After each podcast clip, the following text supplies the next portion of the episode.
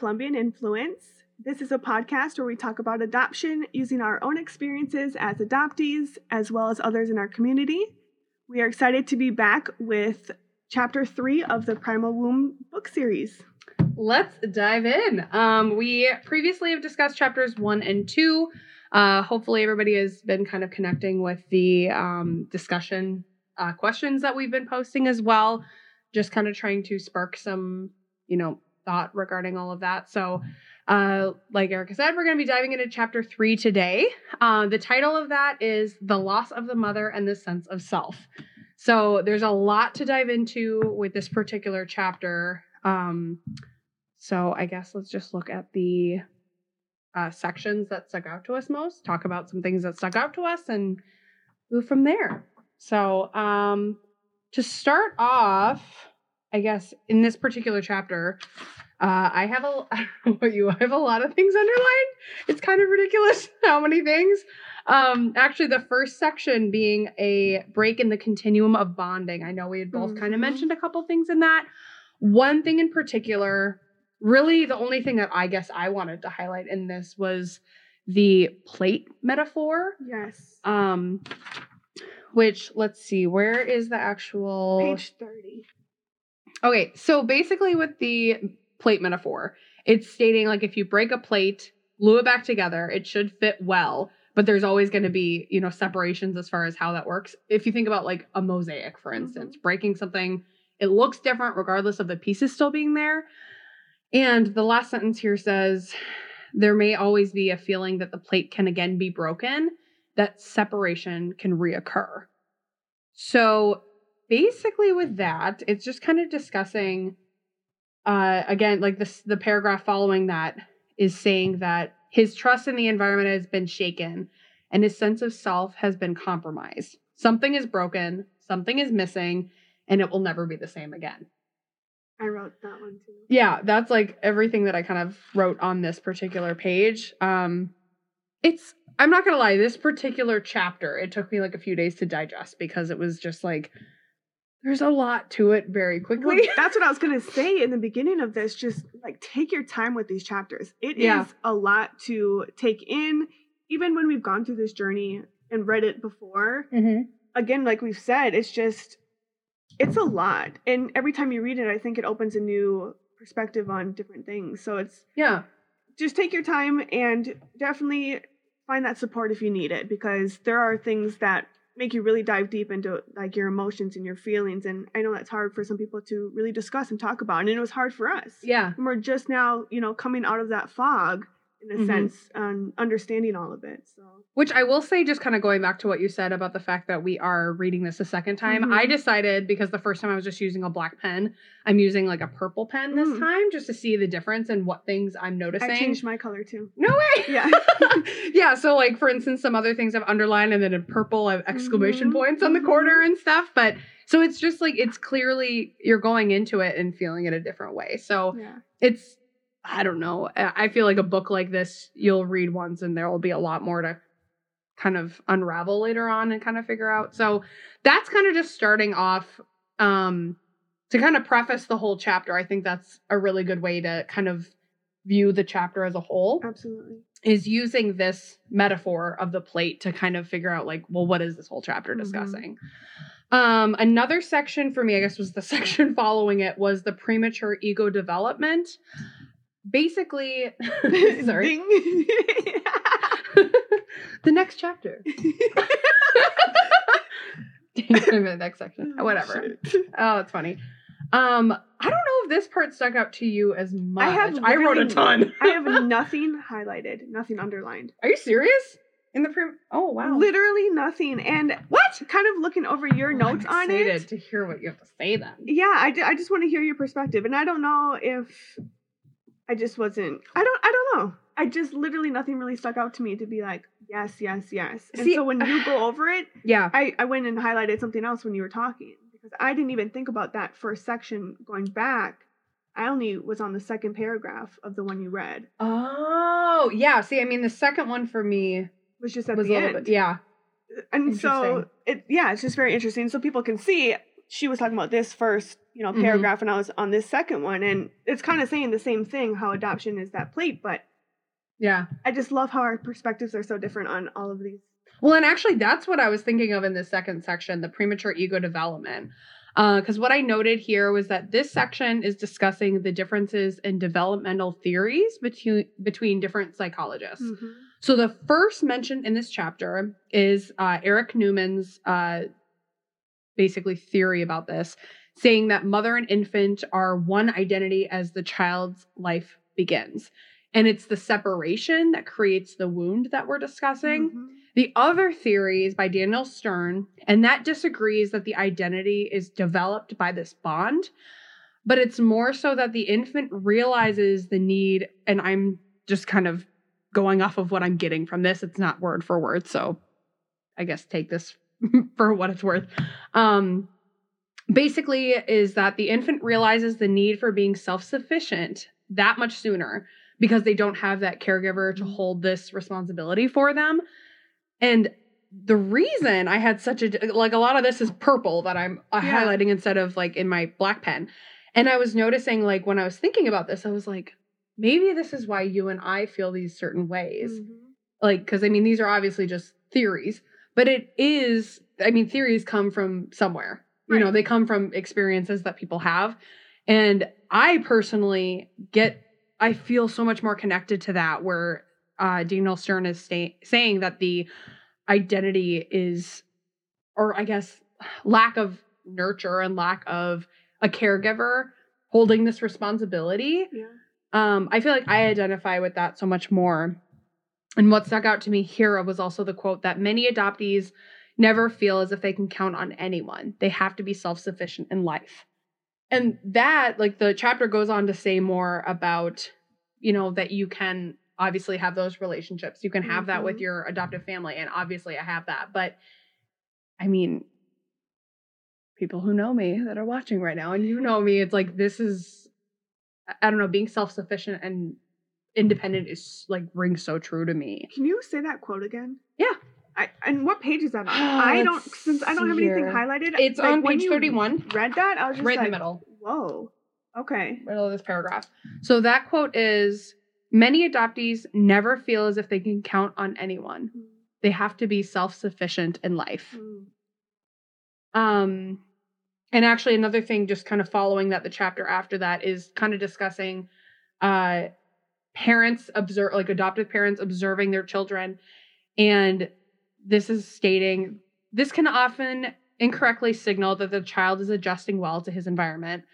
I think, and I guess with that, it's like I can still connect with that because I push Mhm. myself to be fine all the time and basically to prove to myself and other people that I'm self sufficient. Right. So it's like this just to me, like I feel like I finally realized because I mean the the fact that we're reading this now for us, it's not just for us Mhm. individually.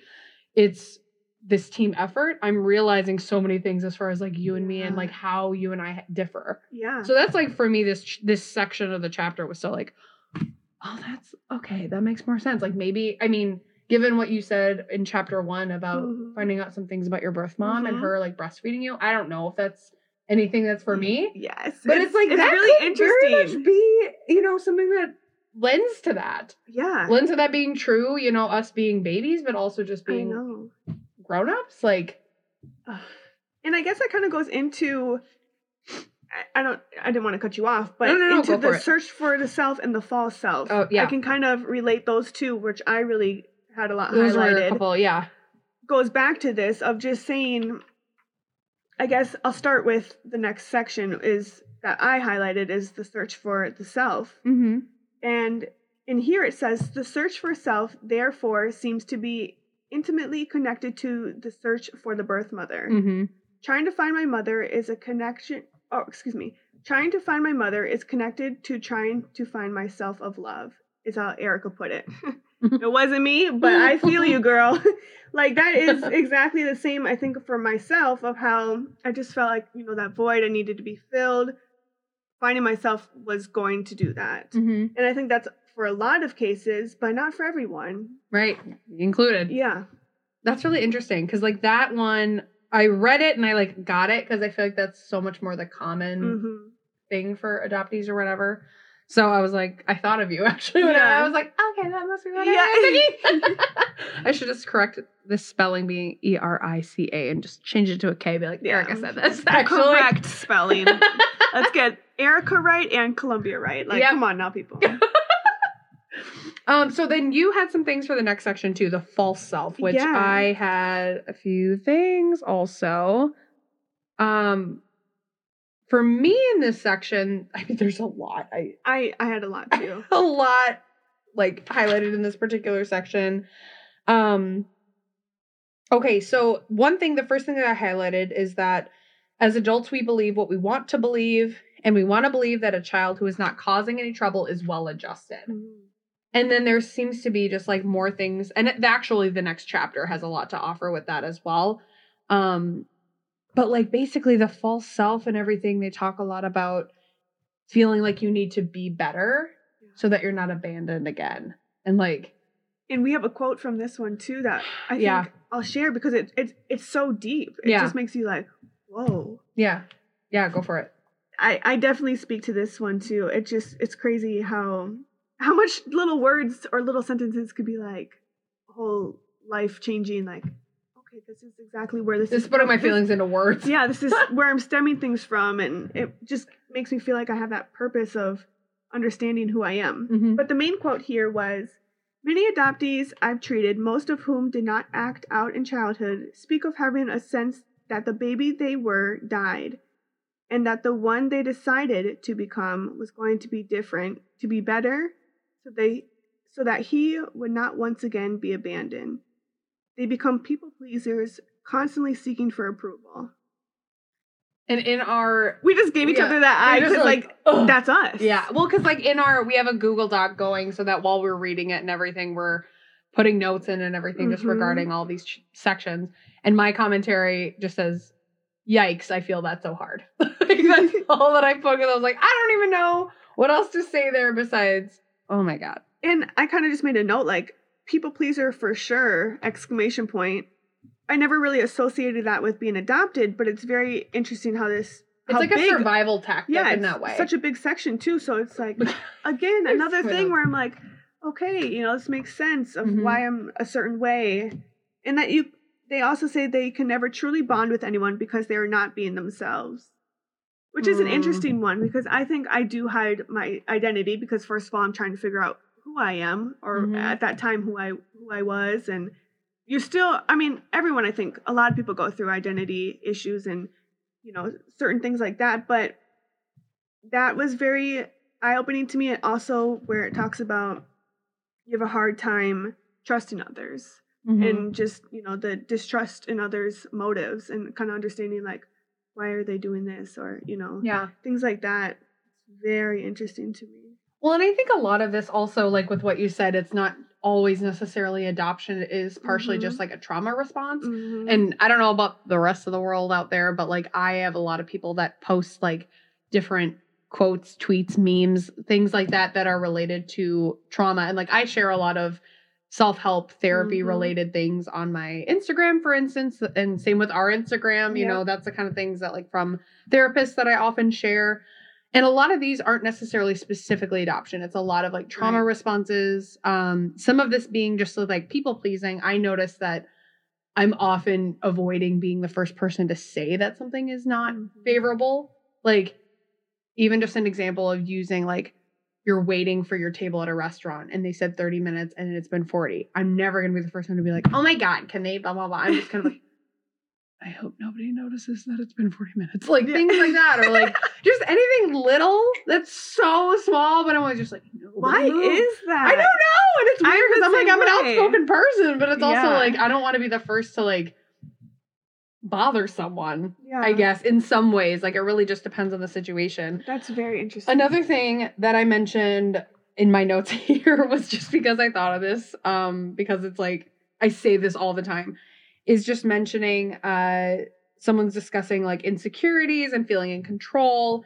Um this says Janice, who says that it's much easier for her to address huge crowds of people in an impersonal manner than to have a one on one, in depth conversation with someone, knows that her people see her as a competent, worthwhile person.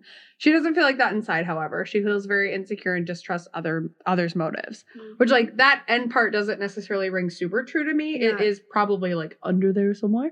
But the first part, I mean, I don't know, is that me to a T or what? Like, Yeah. honestly, it's just kind of like I've said a million times. I'm like, I can, I would rather go on a thousand job interviews than one first date because I'm Mm. way better at job interviews where I can like say this these are the things that I'm good at and that technically appeal to me being like a paid individual. But when it comes to me having to be vulnerable and Mhm. emotional and like allow someone into that realm, it's just kind of like, no. Yeah.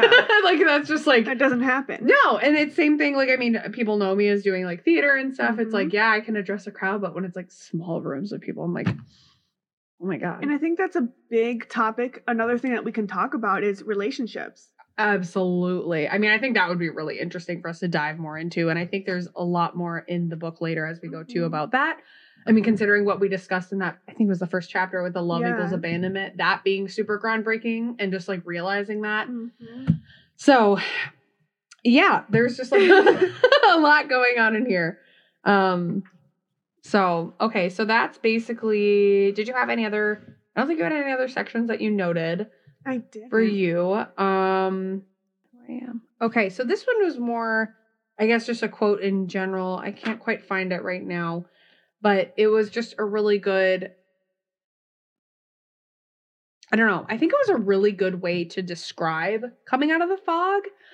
Um, that quote is It seems that I've always been who I am, but I am just starting to be who I am. I've changed a lot in the last seven years, but I don't think I've really changed. I've just become more myself, and changing is a becoming. Yes, it's on page 35. That's why you wrote it down, not me. And I was like, wait a minute, where did it go? like, oh, good 95. I was like, you did this, and then yeah, okay, because I yeah. Yeah, Oh, that's right. It was right in the middle. So I've just become more myself. I just think that that's really interesting because it's like I've always been who I am, but I'm starting to be who I am. Like that is so mind blowing. Yes, oh, snaps for days. yeah, no, I think that that's a really good example of it because I don't know that I've necessarily with coming out of the fog with uh I'm trying to think of when we even did that episode. Right now it's March. I think it was probably back in November, maybe earlier, October. Gosh, Yeah. Time warp. Nothing means anything in 2021. Um long story short. But I think with that episode and just like with the journey that we've been on in this like past like year and a half or so of like doing this, that is such a good description of coming out of the fog because you haven't really changed. You're just becoming more yourself, and a, a changing is a becoming. That's just I know. groundbreaking. I love it. this chapter, in I don't know, in conclusion, I suppose, um, How did it make you feel? I think I learned a lot from this one that a lot of different things ring true to me very differently. I jotted a lot more notes down um than before. I I guess like simply put, this chapter made me feel like I still have a lot of work to do. Yeah. But it's I don't know. And I don't want to say that that's good or bad because it's not.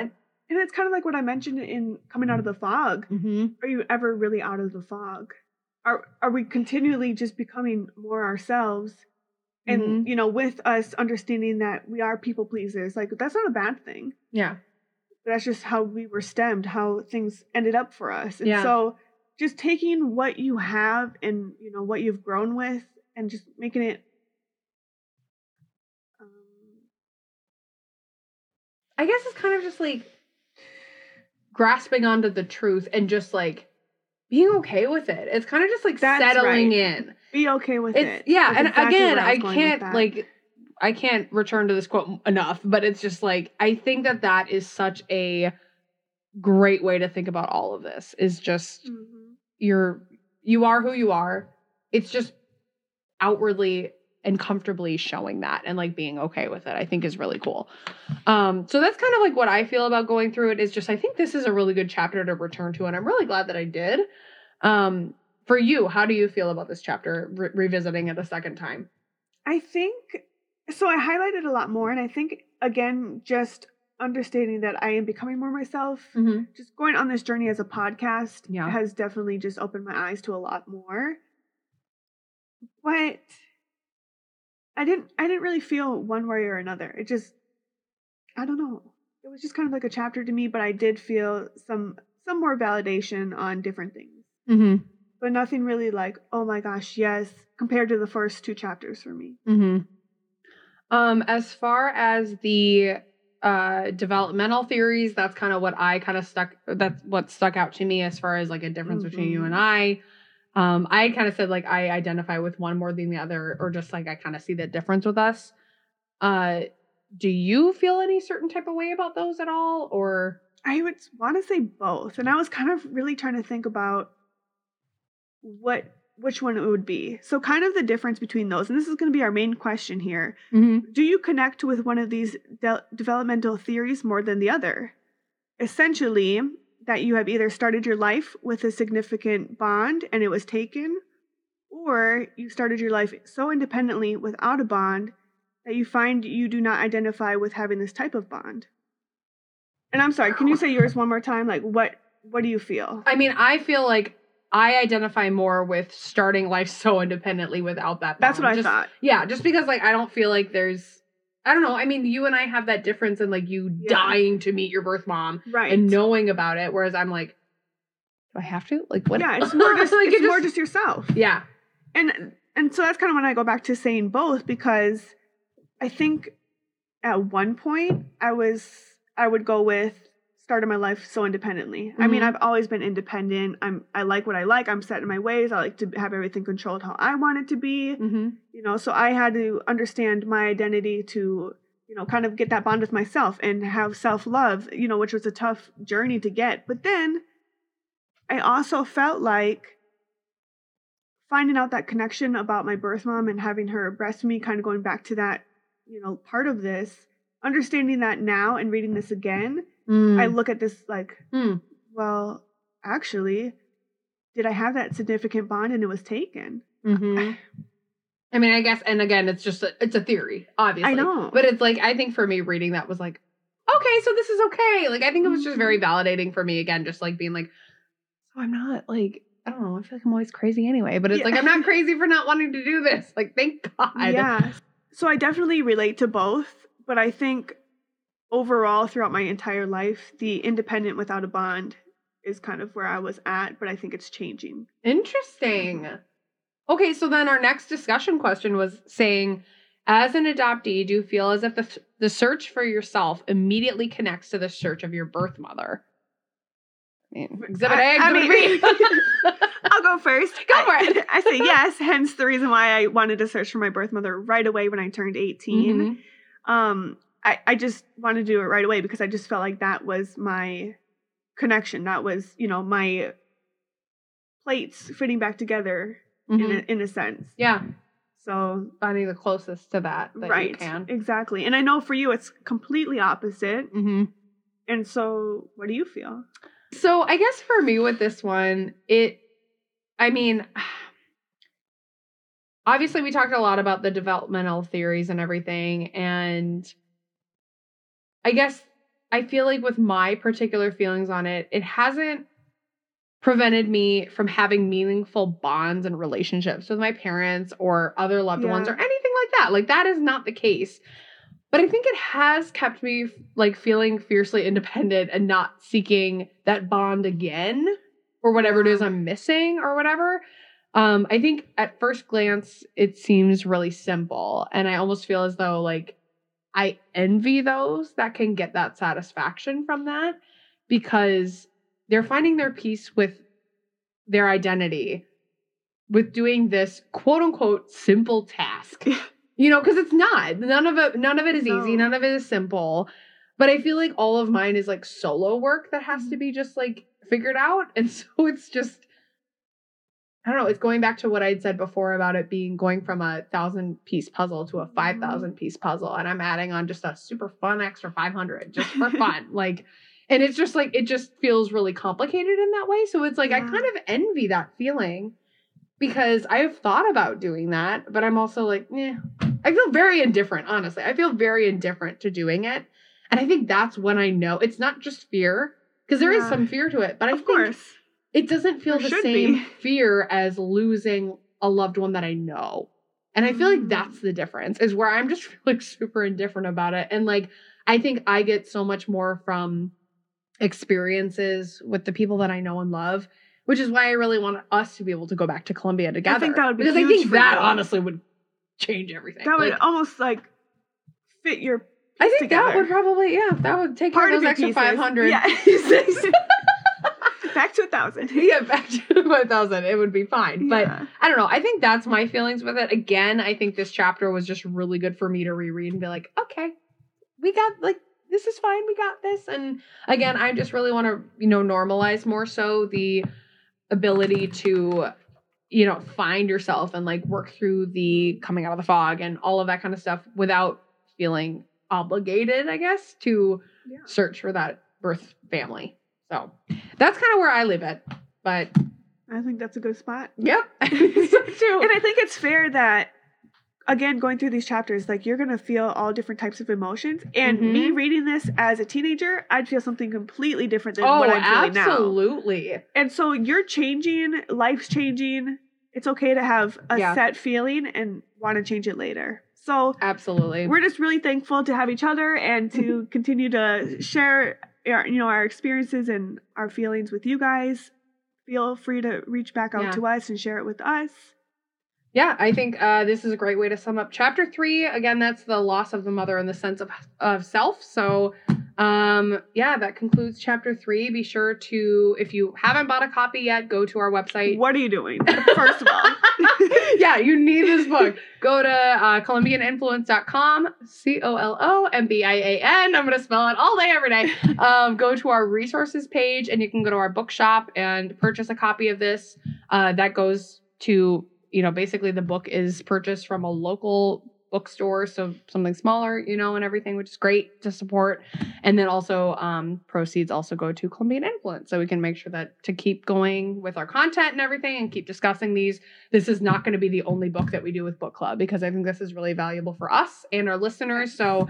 Uh, be sure to come back and check out more book club and also our just regular episodes and interviews. So follow, like, subscribe, share, comment, all of it. Do it all. Until next time. Later. Bye.